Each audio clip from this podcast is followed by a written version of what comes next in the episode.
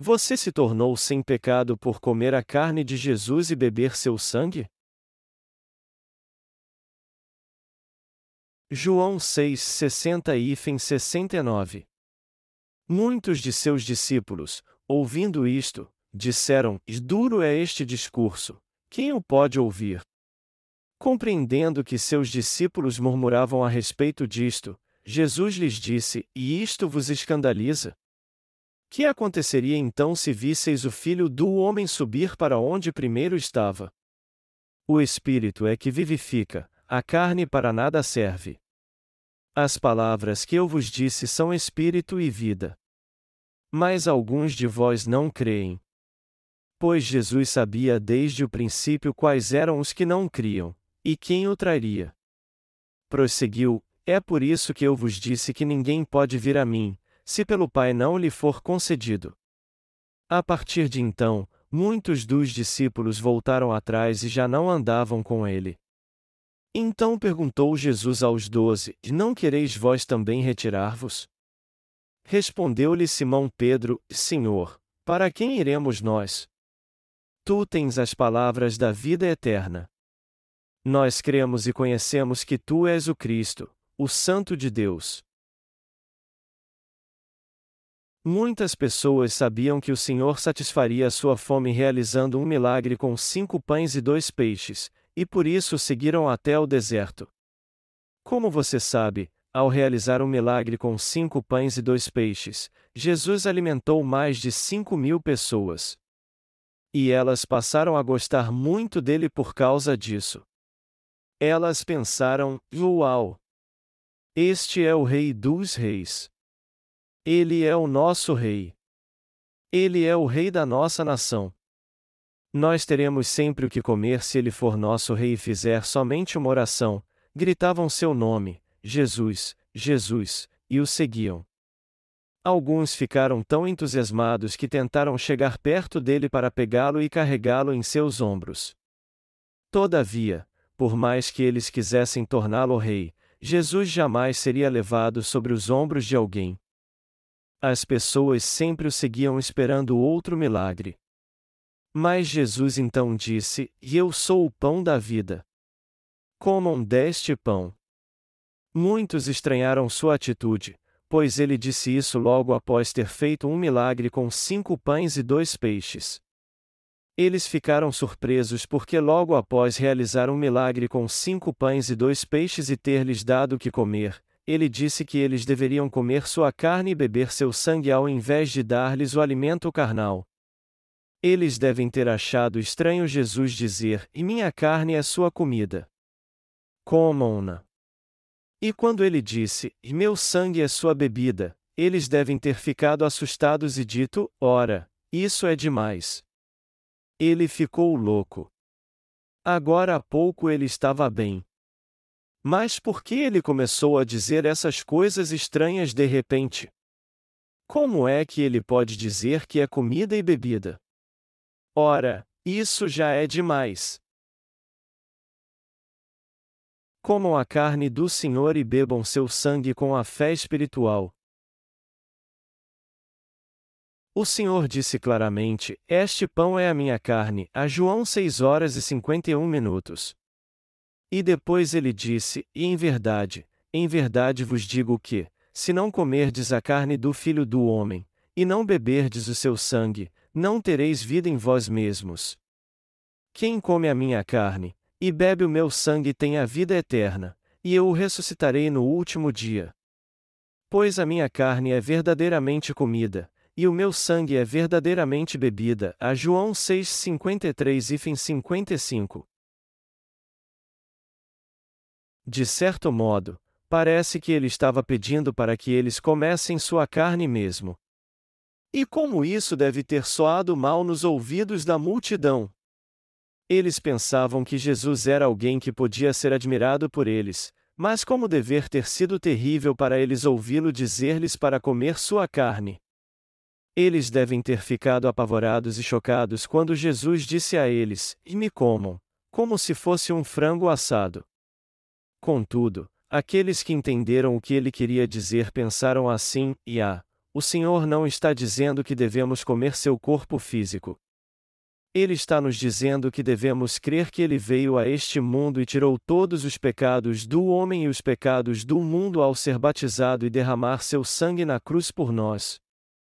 No fim, muitos não creram que Jesus Cristo era o Messias prometido no Antigo Testamento, o Filho de Deus, o Salvador, o Cordeiro de Deus, e o deixaram. Depois que eles o deixaram, Jesus perguntou aos doze discípulos: Vocês também não querem ir embora? É muito provável que todos tenham deixado Jesus, menos os discípulos. Já que havia cinco mil mil homens, talvez houvesse cerca de vinte mil pessoas juntas ali, se contarmos as mulheres e crianças. Mas todos deixaram Jesus e só ficaram os doze. Mas quando Jesus perguntou aos seus discípulos: Vocês também não ir também? Pedro se apresentou como representante deles e lhe respondeu: Quando Jesus perguntou aos seus discípulos: Quem dizem os homens ser o filho do homem? Foi Pedro que respondeu corretamente assim: Tu és o Cristo, o filho do Deus vivo. E Jesus lhe disse então: Que bem-aventurado és tu, Simão Barjonas, pois não foi carne e sangue quem te revelou, mas meu Pai que está nos céus. Depois Pedro disse a ele: Senhor, para quem iremos nós? Tu tens as palavras da vida eternal, a João 6,68. O que os discípulos de Jesus pensavam sobre Jesus? Eles achavam que ele era o Messias e o Salvador prometido no Antigo Testamento. Eles achavam que Jesus era Deus e veio a essa terra num corpo carnal, o Salvador que os salvou dos seus pecados e o Filho de Deus. Você crê nisso também? Você tem a palavra da vida eterna? Nosso Senhor tem. Quem nos deu a vida? Foi nosso Senhor que nola deu. A palavra da vida eterna está em nosso Senhor. Nós temos que professar nossa fé como Pedro, dizendo: Senhor, para quem iremos nós? Tu tens as palavras da vida eternal. Nós só podemos ter a vida de Cristo se nos alimentarmos da palavra de Deus. Se não fosse pela palavra de Deus, nós não poderíamos viver. Nossa alma não pode viver um só segundo sem a palavra. Ninguém poderia sobreviver se não fosse pela palavra da verdade de Deus, se neste mundo não houvesse a Bíblia que registra a palavra de Deus. Ninguém poderia viver sem a igreja que prega a palavra de Deus corretamente. Nós vivemos por causa da palavra de Deus, por nos alimentarmos dela. Nós recebemos a vida eterna comendo a carne de Jesus e bebendo seu sangue através da palavra de Deus. Nós comemos a carne de Jesus, habitamos com o Senhor e Ele habita conosco, porque cremos na palavra de Deus. Mas o Senhor não habitará conosco se não comermos sua carne. Há muitos cristãos hoje em dia que rejeitam o batismo que Jesus recebeu de João Batista e só creem no seu sangue na cruz. Isso é o mesmo que ter algo para beber, mas nenhum pão para comer. Assim como ganhamos uma úlcera quando só bebemos e não comemos nada sólido, nós não podemos ser purificados e receber a salvação crendo somente no sangue da cruz. Todos têm que beber e comer algo sólido também, pois irão morrer se só beberem e não comerem nada. Nós comemos a carne de Jesus e bebemos seu sangue porque cremos que o Senhor apagou todos os nossos pecados ao ser batizado e ao morrer na cruz. Nós vivemos sem pecado porque cremos que nosso Senhor acabou com todos os nossos pecados ao oferecer seu corpo como propiciação, o Evangelho da Água e do Espírito é o pão da vida para nós. Jesus é o pão da vida para nós. Nossa alma vive para a justiça de Deus porque recebeu o alimento crendo na obra que Jesus realizou. Que tipo de gente seríamos se não crêssemos na justiça de Deus? Nós teríamos uma vida dissoluta se não crêssemos na justiça de Deus. Eu já estaria morto. Eu confesso que não teria nenhum motivo para viver se não tivesse o Senhor. Uma vida que não recebeu a remissão de pecados através da justiça de Deus não tem sentido algum, e não faz a mínima diferença quando uma vida assim acaba logo ou depois de muitos anos. Eu tenho mais de 50 anos agora, e isso significa que eu já vivi mais da metade da minha vida. Eu só vivi tanto assim porque tenho paixão pela vida. Já que vamos morrer mesmo, por que razão viveríamos mais? Eu acho que é melhor morrer do que ter uma vida de amargura.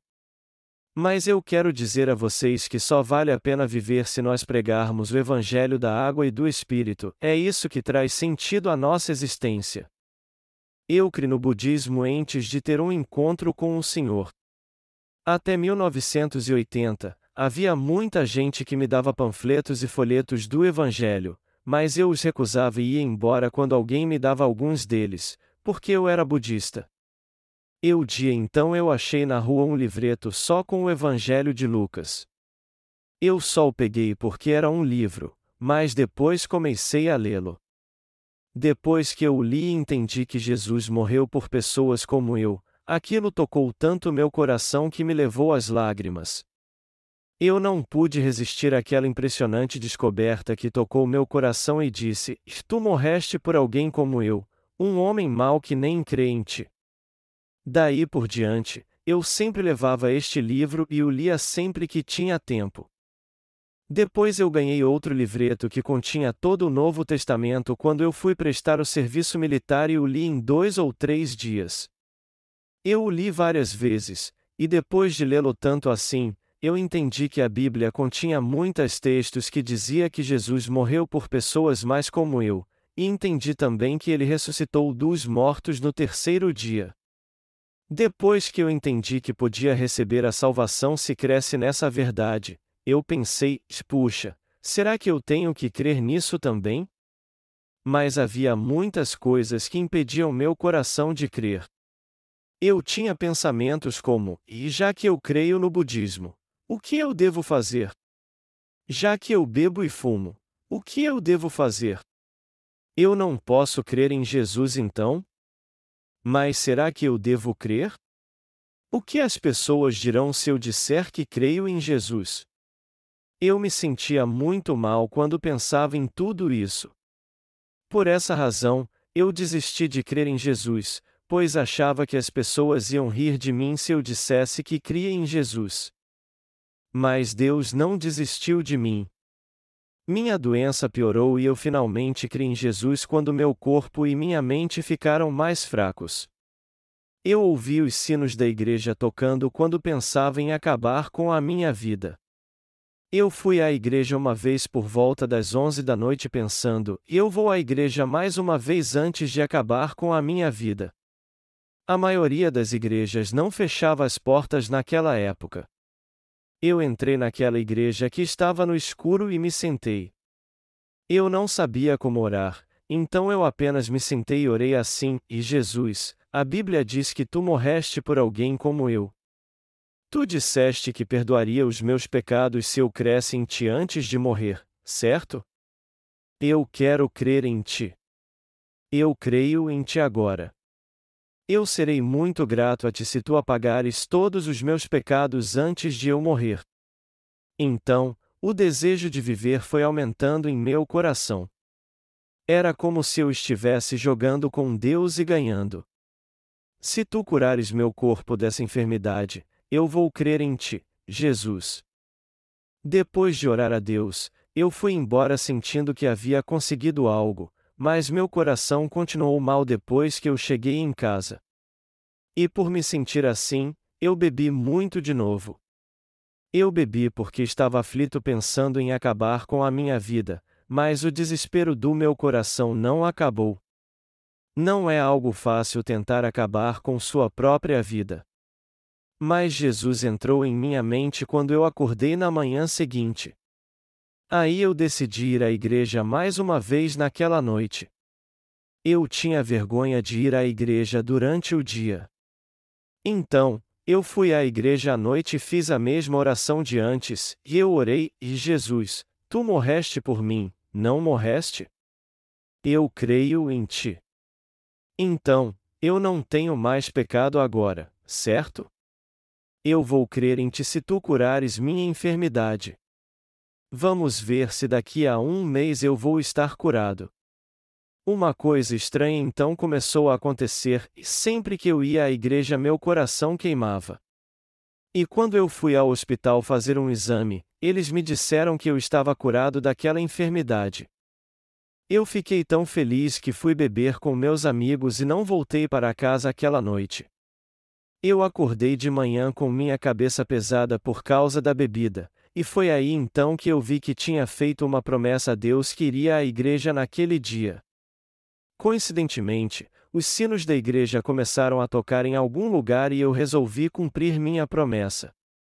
O tempo passou muito rápido naquele dia e eu corri para cumprir minha promessa. Quando eu estava no ônibus, eu percebi que tinha que comprar uma Bíblia. Então, eu entrei numa loja e pedi uma Bíblia.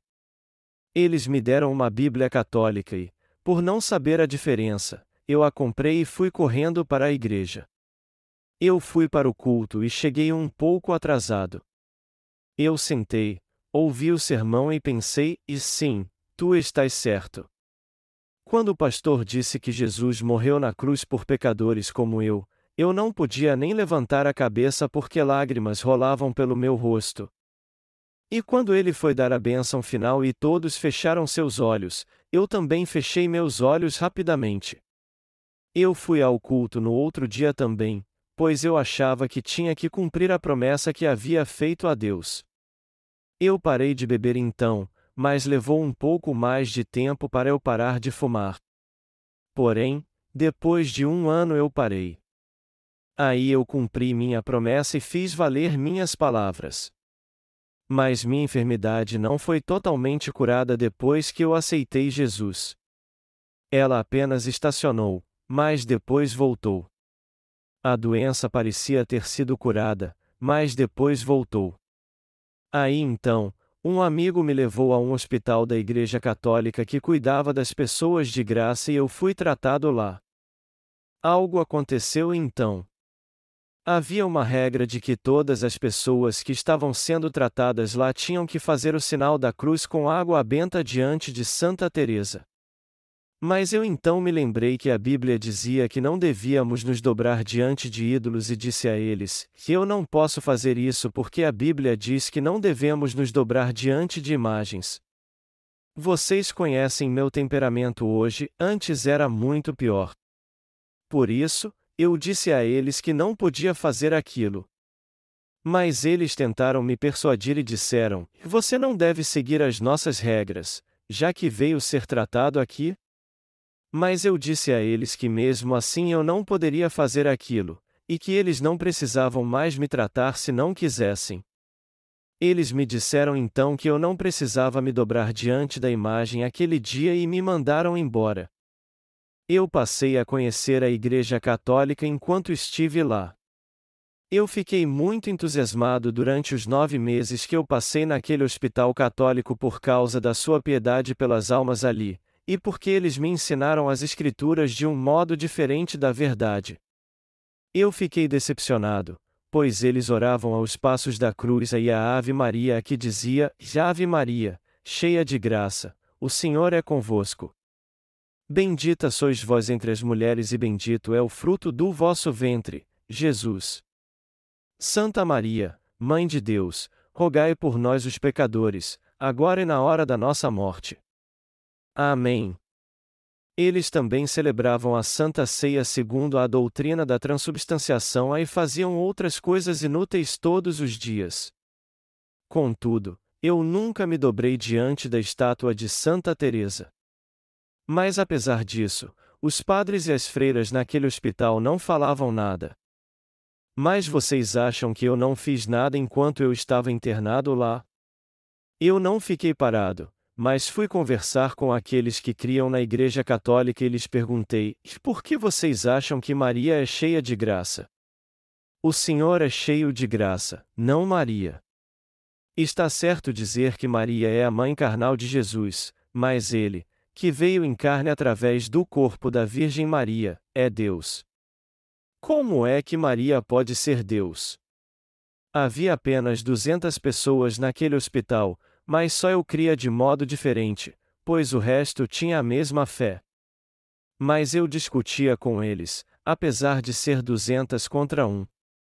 Mesmo que eles me expulsassem daquele hospital, eu não me importava com isso. Eu orei pela primeira vez de coração ali. Eu orei assim, e Deus, eu vou pregar mesmo o Evangelho se tu curares meu corpo, e fiquei totalmente curado em três meses. O diretor da ala de cirurgia disse: O que aconteceu com você foi mesmo um milagre. Você de fato é uma pessoa especial. Ele viu que os raios X de um mês antes estavam completamente diferentes dos daquele mês e disse: Você está tão bem que já pode ir embora e até trabalhar. Eu li a Bíblia algumas vezes e a estudei enquanto estava internado. Eu comecei a estudar teologia sozinho sempre que tinha tempo. E enquanto eu estudava teologia, eu orava a Deus pela salvação daquelas almas que estavam naquela religião herética. Mas apesar de crer em Jesus naquela época, eu não havia nascido de novo. Contudo, meu coração ainda queimava quando eu lia a Bíblia, e o amor pelas almas era muito forte no meu coração, apesar de eu não ter nascido ainda. E até hoje eu amo as almas, não o corpo. Quando a doença dos pacientes piorava, quando eles tinham uma hemorragia, meu coração se enchia tanto de amor por aquelas almas que eu queria abraçá-las e purificá-las. Por isso, os padres e as freiras sugeriram que eu fosse um padre. Eles me disseram que me dariam uma recomendação para o seminário católico, pois se alguém fosse recomendado poderia estudar de graça lá. Mas eu estava firme. Eu lhes disse que seria um pastor, não um padre. Apesar disso, eles não me expulsaram do hospital. Se eu estivesse no lugar deles, eu já teria expulsado alguém como eu na mesma hora. Mas eles não fizeram isso. Eu fiquei curado daquela enfermidade, mas eu passei seis meses naquele hospital e estudei a Bíblia. Foi aí que eu passei a conhecer bem a Igreja Católica, em detalhes. Quando alguém morre, eles faziam a oração dos mortos que dizia: São Pedro, rogai pelos mortos, cantavam um hino a noite toda, e aquele a cargo da liturgia parecia um mensageiro do inferno. A palavra do Senhor é mesmo a palavra da vida. Eu não sabia o que significava comer a carne do Senhor naquela época, mas a verdade é que eu só pude viver por causa da palavra do Senhor. Eu era sempre renovado quando lia a palavra de Deus.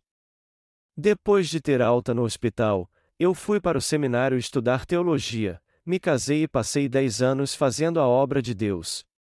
E eu nasci de novo dez anos depois de ter aceitado Jesus. Eu pecava tanto enquanto estudava teologia. Eu fiquei decepcionado enquanto estudava no seminário e perdi muito por causa disso. Eu até cheguei a pensar que minha fé seria muito mais forte se eu não tivesse ido para o seminário. Mas é claro que, de alguma forma, aquela experiência me ajudou a fortalecer a base da minha fé, pois eu cheguei à conclusão que deveria olhar apenas para a palavra de Deus. Mas por que isso? Enquanto eu estudava vários assuntos teológicos e ciências humanas, o que cresceu foi somente meu conhecimento nas coisas triviais dessa vida, não minha fé. Por isso, eu cheguei à conclusão que deveria ler somente a palavra de Deus e crer apenas nela. Quando você ouve muitas coisas e seu conhecimento das coisas humanas aumenta, sua descrença aumenta também. Por isso que eu comecei a duvidar que Jesus era o Filho de Deus. Eu estudei teologia há sete anos, e a única coisa que eu aprendi foi que eu devia ler somente a Bíblia. Eu não lia os comentários no rodapé das Bíblias de estudo porque eu só queria ler a palavra de Deus. A palavra de Deus me fazia muito feliz. Eu entendi que era mesmo um pecador e passei a crer que Jesus apagou todos os meus pecados por meio do batismo e da cruz. Eu só fui despertado para muitas coisas novas após nascer de novo por meio do Evangelho da Água e do Espírito. Depois de nascer de novo crendo no Evangelho da Água e do Espírito, eu me tornei mais feliz porque eu entendia tudo que lia nas Escrituras e a fé jorrava em mim como uma fonte. Eu não sabia o significado de comer a carne de Jesus antes de nascer de novo. No entanto, eu entendi isso claramente depois de crer no Evangelho da Água e do Espírito. Então eu confessei, e a comer a carne do Senhor significa crer que Jesus levou todos os meus pecados sobre si quando foi batizado no Rio Jordão e que ele tirou todos os meus pecados. Eu posso comer a carne de Jesus agora porque tenho essa fé. Comer a carne do Senhor de coração é o mesmo que crer que ele levou sobre si todos os nossos pecados ao ser batizado no Rio Jordão por João Batista. Os pecados do seu coração de fato desaparecem e sua alma recebe a vida eterna quando você crê no Evangelho da Água e do Espírito. Pedro disse a Jesus: Senhor, para quem iremos nós?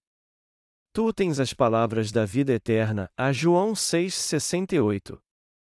Ele respondeu com uma pergunta bem direta: Senhor, para quem iremos nós?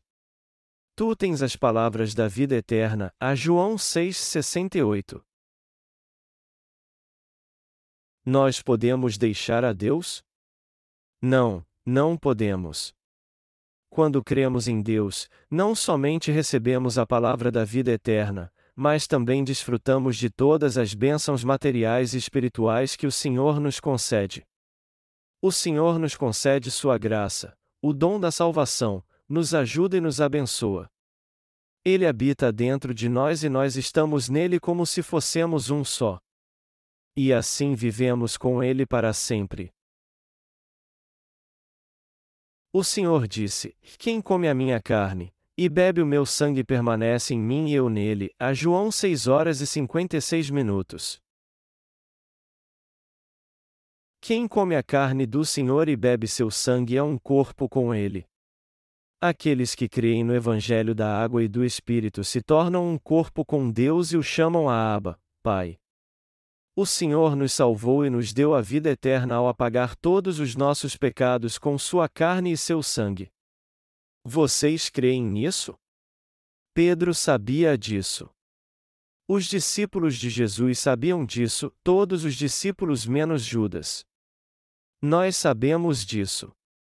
Também sabemos pela fé o que significa comer a carne de Jesus e beber seu sangue.